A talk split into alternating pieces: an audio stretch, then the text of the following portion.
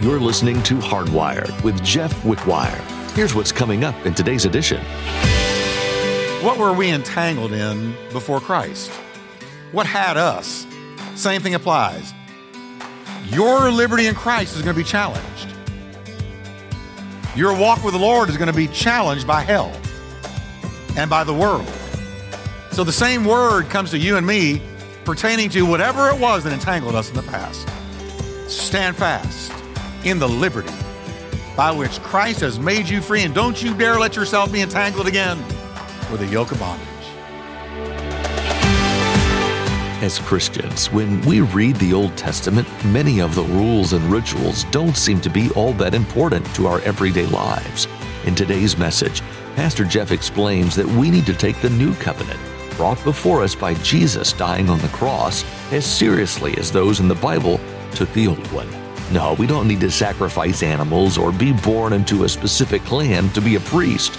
But through his sacrifice, our sins are forgiven and He expects that we lay down our life for Him.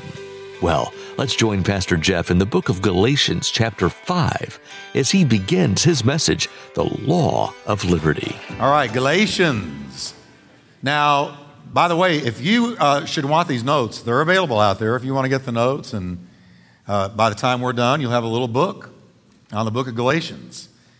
And um, let's look now. Last time we uh, looked at what Paul's allegory of the bondwoman and the free woman. The bondwoman was symbolized by Hagar and her offspring Ishmael.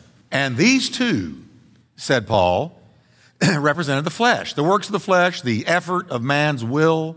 And we talked about how we can hatch our own Ishmaels if we want to, but they tend to not bless you. Amen? That means you decide to help God out with His purpose for your life and take matters into your own hands and make something happen. How many have ever given birth to an Ishmael somewhere in your life? Tell the truth. The rest of you just did by telling a story. the free woman was symbolized by Sarah and Isaac, and these two represented the Spirit, the product of faith and freedom. That's what we want in our lives, beginning with our salvation. Now, this time we're going to begin with chapter 5 and as we go through chapter 5 and on into chapter 6, we're going to see a total of four laws. We can call them four spiritual laws, but four laws that Paul's going to talk about. Here they are. Read them with me, would you?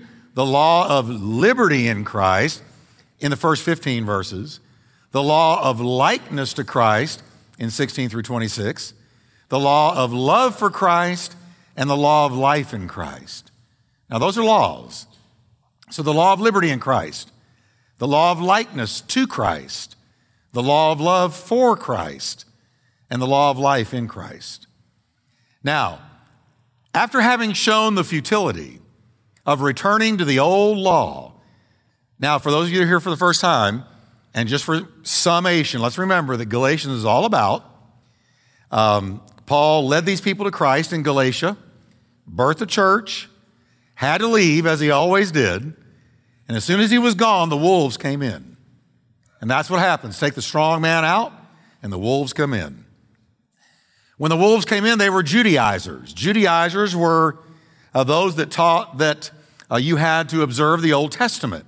And they were teaching the Galatians that they had to mix Old Testament law with their newfound faith in Christ. And it was corrupting them. It was corrupting their faith. It wasn't true. You don't. Because the law of life in Christ has replaced us having to achieve righteousness through the law because we never could. But here he was trying to, they were trying to corrupt the Galatians. And Paul is amazed, and one of his great statements in the book is, Who in the world has bewitched you? Having begun in the Spirit, are you now perfected in the flesh? Of course not. He's amazed that they have so soon and easily departed from the faith. And they're just about to apostatize or to walk away. He's, he's concerned about that. Matter of fact, he's not only concerned, he's angry. Angry with a righteous anger. He was angry at these Judaizers that were corrupting them, and he was very, very disappointed in the people that he had led to Christ. So he's talking to them and coming at them from many, many different angles to get them to see what in the world are you doing returning to the law and the feasts and all these different things that you observed that never did bring you righteousness. And now you're going back, having found righteousness by faith in Christ alone. So, after having shown the futility of returning to the old law and having illustrated that they have been made truly free in Christ, Paul begins by saying, let's read it together. This is one of my favorites. Read it good and loud. Preach to me.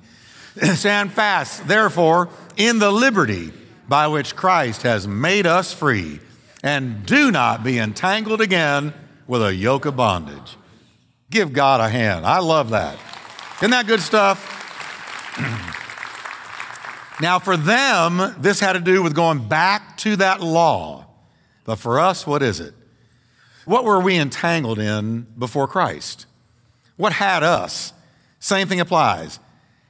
Your liberty in Christ is going to be challenged. Your walk with the Lord is going to be challenged by hell and by the world. So the same word comes to you and me pertaining to whatever it was that entangled us in the past. Stand fast in the liberty by which Christ has made you free, and don't you dare let yourself be entangled again with a yoke of bondage. Whatever the bondage was. Any bondage is bad. Amen? Now, the next 15 verses, he's going to focus on the foundation of our liberty in Christ, the foes of our liberty in Christ, and the frontiers of our liberty in Christ. So, the foundation, the foes, and the frontiers of the liberty we have in Jesus Christ. Well, what's the foundation? The foundation is you are free in Christ. That's the foundation. Freedom began with Jesus. Freedom is not being able to go and do whatever you want to do. I'm going to say that again because some of you think that's what freedom is. Freedom is not the liberty to go and do whatever you want to do when you want to do it. That's not freedom. Freedom is the power to do what you should do. Because until you know Jesus, you can't do everything you should do because you're locked into sin and you're controlled by flesh. So, freedom and the, liberty to go do whatever you want, it's the power to do what you ought. What did it say? Jesus said, If the Son, me, therefore shall make you free, that's when you're really free, free indeed. When you have the power to do what you ought, that's when you're really free. And only Jesus can make you free to live a righteous life. Now, Jesus had said this to men who thought they were free, but they were actually the slaves of sin. Mankind has always longed for, longed for and demanded freedom. Yet one might be free to come and go as one likes and not be truly free. True freedom is within. say it again true freedom is within you. Freedom is an inside job. True freedom is to be free of the shackles of sin. True freedom is when you have the power to say no to sin because nobody else out there can do it. If you're lost, you can't do it. You're going to live in sin. But if you're in Christ, we're going to see that you can say no and you can live free from the shackles and entanglements and bondages of sin. He's the only way. So if the Son makes you free, that's when you're really free. Freedom, now here I already quoted myself, but here it is again. Let's read it together. Freedom is not the ability to do what one wants but is the power to do what one should. Let that sink in. That's a different concept. Now, the word Paul uses for liberty means deliverance from slavery, because we were all slaves. Everyone in here, you never were your own person. You never were an independent person. We were all enslaved to sin. That's the truth. Now, I found this interesting. In Paul's day, the Greeks had a roundabout way of securing freedom for a slave.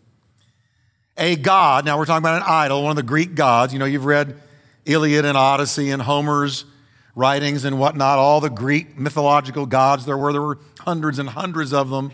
And Rome had skedaddles of gods, gods everywhere. They didn't care if you worshiped Jesus as long as you didn't demand that Jesus was the only God. You could put your God in with all the others and they were fine. But if you went saying, Caesar's not my God, and Jesus Christ is the only real God, then they killed you. Now, a God, in their thinking, one of these mythological gods, supposedly purchased the delivered slave. The slave provided the money, but because slaves had no legal standing, he could not purchase himself. so his master paid the required amount into the temple treasury. Now, not the Judaistic temple, not the Hebrew temple, but the idol temple, the temple for idols. Paid the required amount into the temple treasury on the slave's behalf. And a document bearing the words, quote, for freedom was written up. Then, because the slave was now the property of a God, nobody could enslave him again. Free, says Paul. You have been purchased, but not by a fictitious God. You have been bought, paid for, ransomed, redeemed, liberated, let out of prison by the very Son of God and His blood, and nobody, I'm going to say it slow, can enslave you again.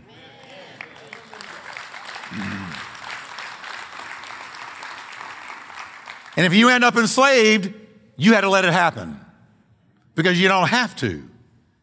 Because now we have a choice. And boy, I can't wait for next week. I'm going to be talking about walking in the Spirit so you don't fulfill the lust of the flesh. And it's good. This happens to me every week. I want to go into next week tonight, but I can't do that. So here we go. You've been bought by the very Son of God. We've got to get that. You have been purchased with a price, said, said Paul. So therefore, glorify God in your body and in your spirit. Now, yeah, this is exactly what the Judaizers had been trying to do enslave them again. Paul's furious about it. Stand, Paul says. I want everybody to say with me, stand. stand. You know what bugs me about our current generation? Everybody wimps out. Everybody caves. Everybody finally just gives in and let the, let the world walk all over them.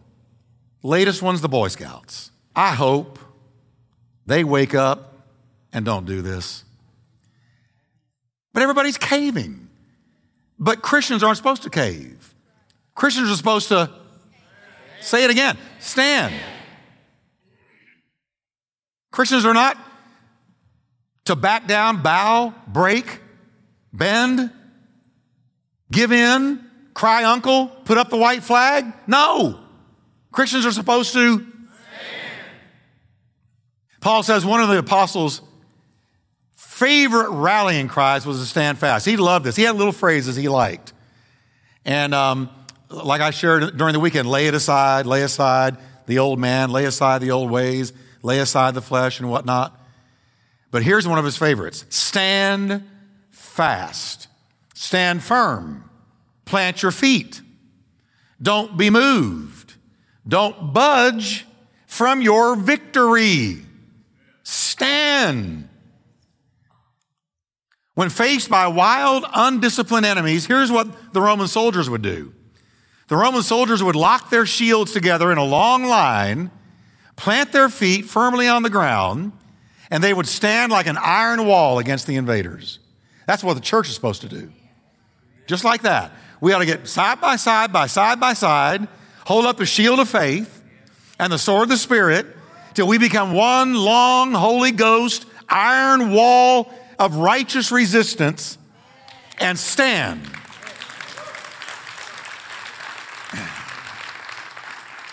Against all invaders, and believe me, Christians and our culture are under massive, breathtaking invasion. It seems like every day there's something else in the news where some, somebody caved somewhere and evil made another inroad into our culture. It's time for the church to grow a spine made of Holy Ghost steel and say, you know what? That's far enough. You're not going any further. We stand. We stand together. And we, we create this wall of resistance, and we are not budging. Paul says, Stand your ground in the day of attack. That's what we're supposed to do. Stand your ground. We shouldn't yield a single point.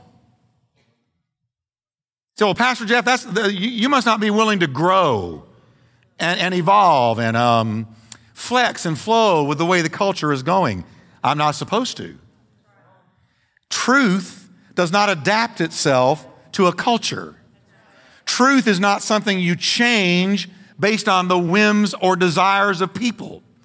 Truth stands like an unbending steel pillar that never gives in, never changes, no matter what the culture does, no matter what people wish it were. It doesn't give in, it doesn't back down, it doesn't change, and it will set you free.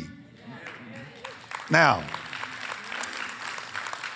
what our culture can't seem to get is truth is truth, and error is error. And they don't change, they don't shift, they don't flex, they don't adapt, they don't evolve. And you're not backward or ignorant or a hayseed if you believe that. You're wise because relativism is destroying our culture. Relativism. That's when truth is totally adaptable and changeable and flexible and flowable and it's more like Play Doh than a steel rod. Relativism, where truth is what you decide it is. Relativism, where every man does what is right in his own eyes. Relativism. It has always wrecked cultures. Show me a culture that went into relativism, and I'll show you a culture that died. Show me a culture that stayed true to traditional, fixed, unchanging truths, and I'll show you a culture that was strong as we would say in East Texas, as bear's breath. Study history. History talks. History will show you. Relativism is rotting our culture. It's gut rot. It is philosophical gut rot. Relativism. My truth is my truth and your truth is your truth. So don't cramp me with your truth and I won't cramp you with my truth. And can't we all just get along and I'll do what I want and you do what you want. Don't tell me what's right or wrong and I won't tell you what's right or wrong because wrong and right are completely debatable. That culture is going down. Study history. Study Rome, study Greece. You go back into history and study the great civilizations that have come and gone. And I'll show you when relativism got in there. And immorality became moral, and what was moral became immoral. And right was wrong, and wrong is right, and black is white, and white is black, and good is bad, and bad is good. I'll show you. It self destructed. It was only a matter of time. Paul says, no, for the church, you stand. The church must not give in on a single crucial issue. Well, Pastor Jeff, can't we just meet people halfway and compromise a little bit in order to get along? Did Jesus? Did John the Baptist say to Herod, Hey, Herod, you know, I see that you're in adultery and you got your brother's wife, but, but you know what? I'll blink at that if we can just get along. You know why they killed Jesus? Because he wouldn't compromise. And he wouldn't flex and flow and change and adapt and evolve. He said, Here's the condemnation Light came into the world, and the world loved darkness more than light. He told the truth.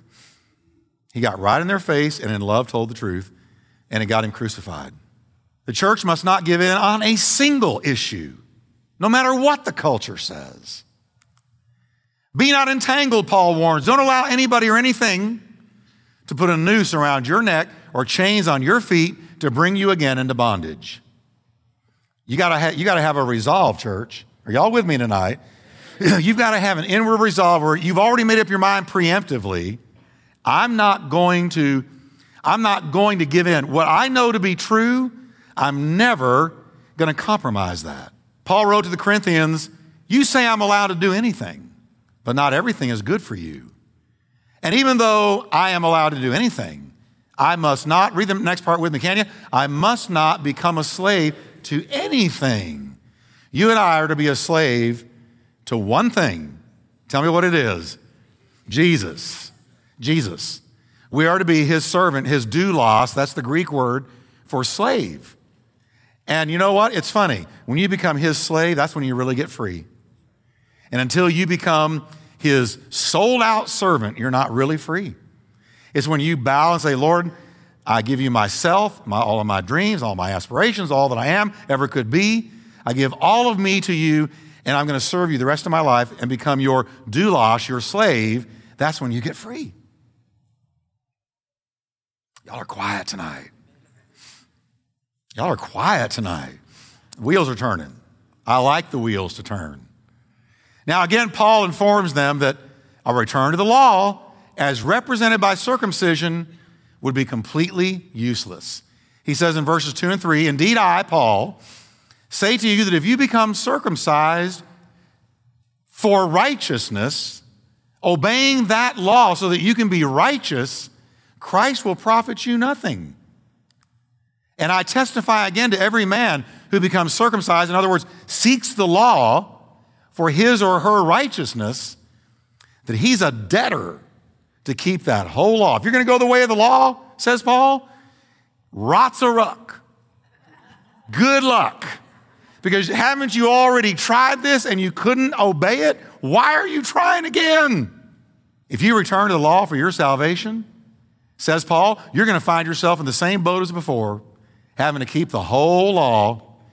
And they would essentially be falling into debt again to the law, the debt to God of keeping the law, which they could not do. And should they take that route, they also had a terrible prospect. You're going to go the way of the law, you're going to leave this walk of grace and salvation by faith, and you're going to go back to that law, back to that old life, back to what never could give you righteousness, righteousness in the first place. You're going back.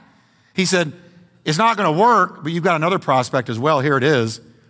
You have become estranged from Christ says verse 4.